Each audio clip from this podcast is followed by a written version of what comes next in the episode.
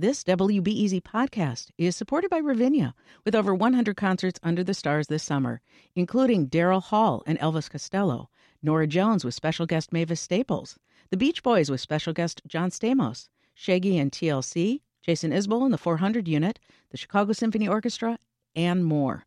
Their thirty-acre park is nestled in a gently wooded area. Bring your own picnic or eat at one of the park restaurants. Tickets available now only at ravinia dot org. Think on your feet for our Fast and Curious five K, a one-of-a-kind race hosted by W B E Z and the Chicago Sun-Times on Saturday, July twenty-seventh at Humboldt Park. More info and early bird registration at w b e z dot org slash events. Hey, I'm Susie Ahn, and this is Reset. When was the last time you had to buy a new phone because your last one just couldn't hold a charge? Or new headphones? Or any device with a battery? The Washington Post looked at fourteen popular tech products and found the lifespan for most is around three or four years. So how do you know how long your devices will last? How does replacing devices affect the environment? And what can you do to change the system? Geoffrey Fowler is a tech columnist for The Post and has been digging into those questions. So what's going on with our devices? Uh, is it by design that we find ourselves having to buy new ones every few years? It is by design. I mean, here's the dirty little secret of the tech industry. More and more of the gadgets we, we're buying have rechargeable lithium batteries in them. And those are wonderful things because it allows us to, you know, carry around technology with us. But lithium batteries all have the same problem. They wear out over time. And so, you know, after a couple of years, after a certain number of recharges, um, they just can't hold a charge anymore. And that would be fine if you could open up your device, take out the battery, and swap in a new one easily. But most devices these days aren't being built that way. So when you're done, you know, when the when the battery no longer can hold a charge, the company essentially wants you to just throw it away and buy a new one. And so for those batteries, a lot of them, it sounds like, are are just glued into the device, or like you have to smash open the device to uh, have any sort of chance of replacing the battery. Exactly. I mean, my favorite example of this, or perhaps I should say least favorite, is the AirPods. This is Apple's most uh, successful new product category in years, and they've got those little sticks at the end of them, and the battery lives inside of them, but but the battery is in there with so much glue that, like, there's this, like, horrendous YouTube video of somebody showing you what it would take to get it out of there. And, like, no normal mortal person would ever do this. And even Apple, if you go to them and say, hey, my AirPod batteries are dead, can you replace them? Instead of, of actually replacing the battery, they'll just sell you new ones and throw the old ones away. Oof. Well, you've talked about devices having so-called death dates. Uh, explain to us, what is a death date? Yeah, so uh, as part of the project with this column that I that I ran this week in The Post, I said, you know what, um, you know, people have now kind of learned that those AirPods could die after two years, but this is kind of information that just kind of, like, has to pass along the back channels, right? You hear from a friend from a friend. I think that companies should have to tell us when the devi- when the batteries inside these devices are designed to die, and um, and then also what our options are uh, once those batteries do die. Do we have to throw it away, or can we get a service um, to replace it? And so um, I spent a whole bunch of weeks going to some of uh, the world's largest corporations, um, asking them about gadgets that I own and saying, okay, tell me when this battery is designed to die and then what's going to happen afterwards. There's one key number I had to get from all these companies, and it's called the battery recharge cycle count. So basically it's the number of times that a battery can go from zero to one hundred in inside a device. And it is a noble thing. I mean, every company that's, you know, planning and buying a rechargeable battery for their device um, is planning around this number.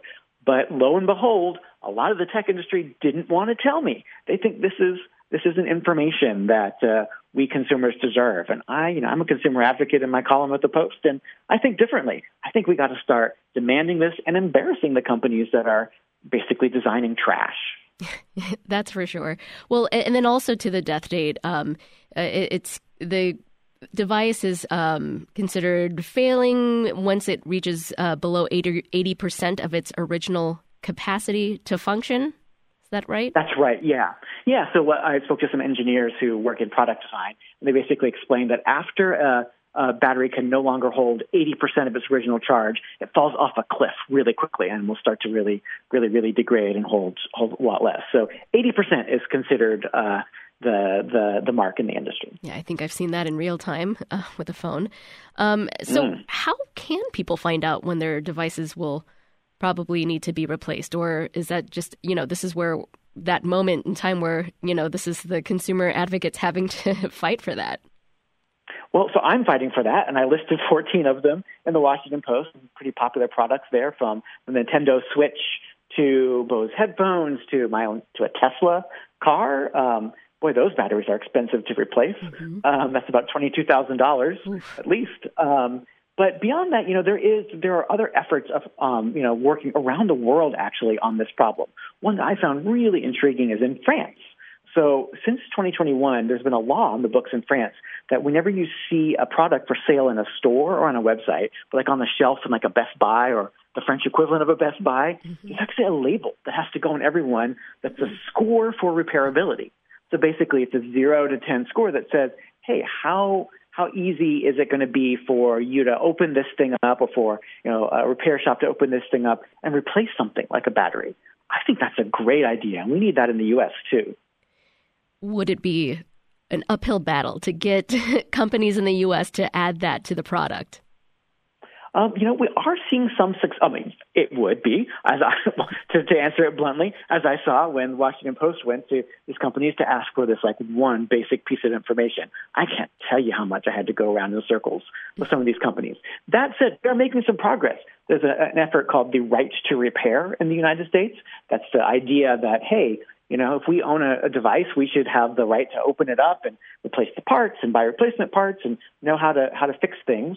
Um, you know, the uh, consumers have been going around with the tech industry on that for the better part of a decade, but the state of New York just passed a law that would um, grant consumers the right to repair. Uh, it awaits signature by the state's governor, but assuming it does, then all of a sudden, that'll probably be the law of the land across the U S, which means that companies have to at least sell replacement parts like batteries. Now, when you went around to these companies asking for this information, were there any surprises for you? Um, uh, a few, uh, yeah. Well, some of them actually disclosed the information. Mm-hmm. So I was uh, I was beating up on Apple's AirPods, and Apple would not, in fact, tell me the recharge cycle count for the AirPods. However, Apple does publish this number for its other products, for the iPhone and for uh, the MacBook. In fact, the MacBook, if anybody's got one of those who's listening, has a really cool thing in it where it will tell you how many recharges you've used, and then you can calculate how many you've got left. Uh, it's under the, the system uh, information settings. I thought that was nifty, and that's a great thing. Every product should be able to tell you, you know, hey, you've used fifty percent of the built-in lifespan of the recharges, just so you can know and get that along the way. So I really like that. And and then we, of course, will mention that uh, a, a lot of companies did not disclose those, that information to you, or maybe just simply ignored your questions. Um, yeah. And so, uh, you know, aside from being bad for our wallets, why is it bad for the environment to keep replacing our phones, headphones, all of our devices every few years? I'm so glad you asked that, because that really, for me, at the end of the day, is what's motivating this.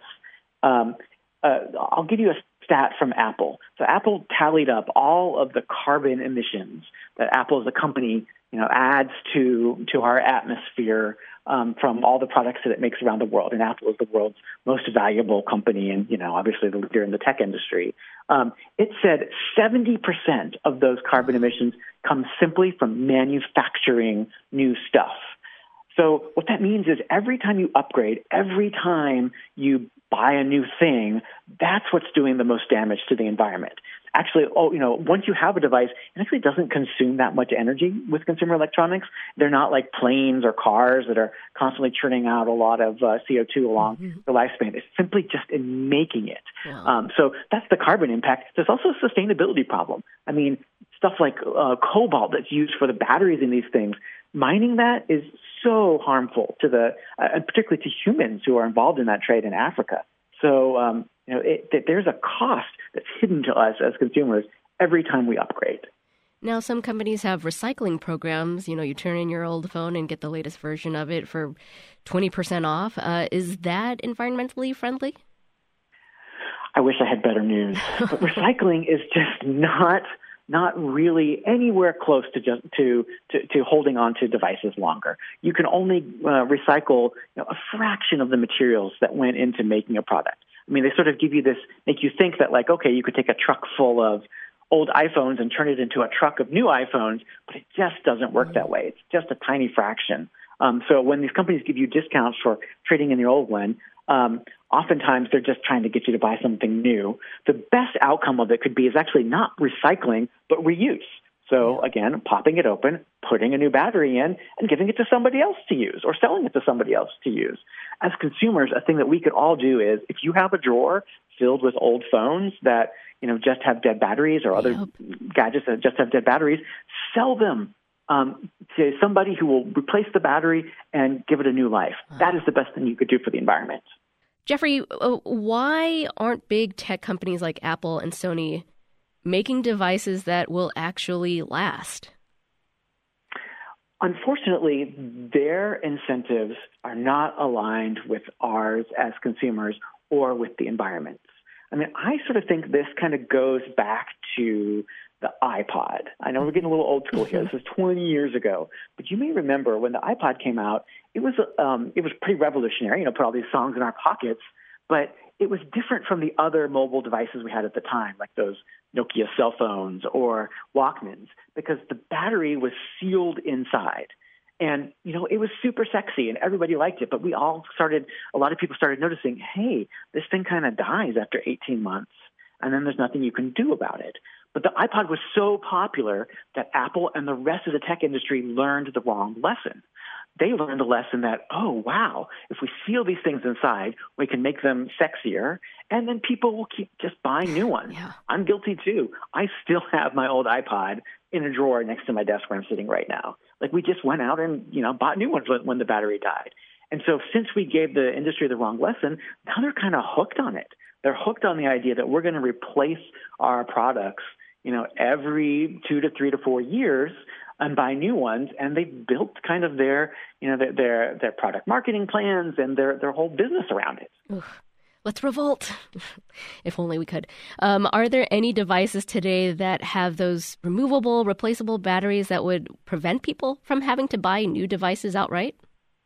I love this question, too. So first of all, I will give Apple some credit. The, the iPhone and the Mac laptops now have batteries that you probably can't remove as a consumer very easily. I mean, you could do it, but you have to be pretty, mm-hmm. have to have a pretty steady hand, like a surgeon. But they, but, the, but Apple will will replace the batteries for you uh, if you pay okay. them. So that's a good thing. Um, but you can also actually de- de- uh, design devices that are small and waterproof that have fully user-removable batteries. And my favorite example of this is the GoPro. You know, these tiny yeah. action cameras. I mean, they're literally built for surfers.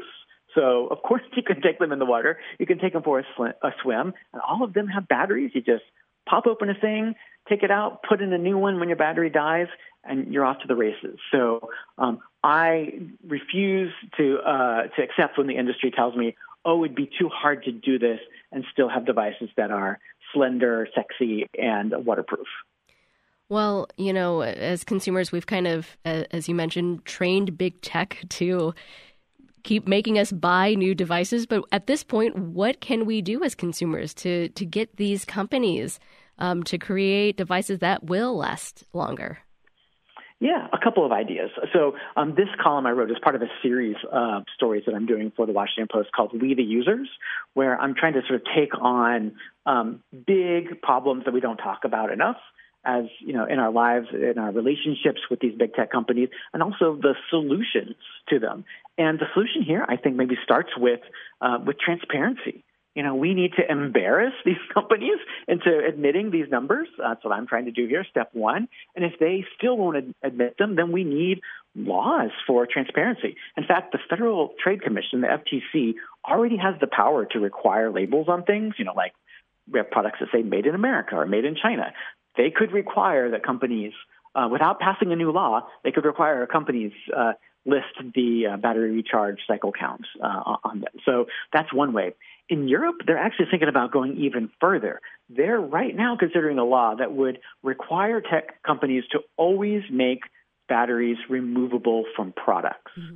And this could seriously happen in the next couple of months. And if that does, that would then have an impact, you know, even for us in the U S as well.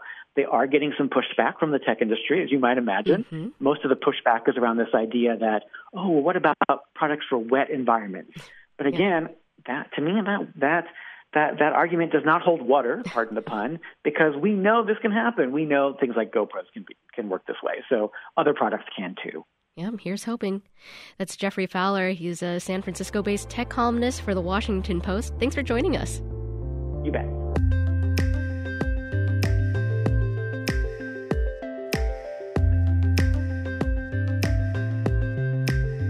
That's it for Reset. I'm Susie Ahn. Thanks for joining us. If you haven't already, subscribe to this podcast wherever you listen and leave us a rating and a review. Thanks so much. Let's talk soon. Hi, it's Terry Gross, the host of Fresh Air. We bring you in-depth, long-form interviews with actors, directors, musicians, authors, journalists, and more. Listen to our Peabody Award-winning Fresh Air podcast from W H Y Y and N P R.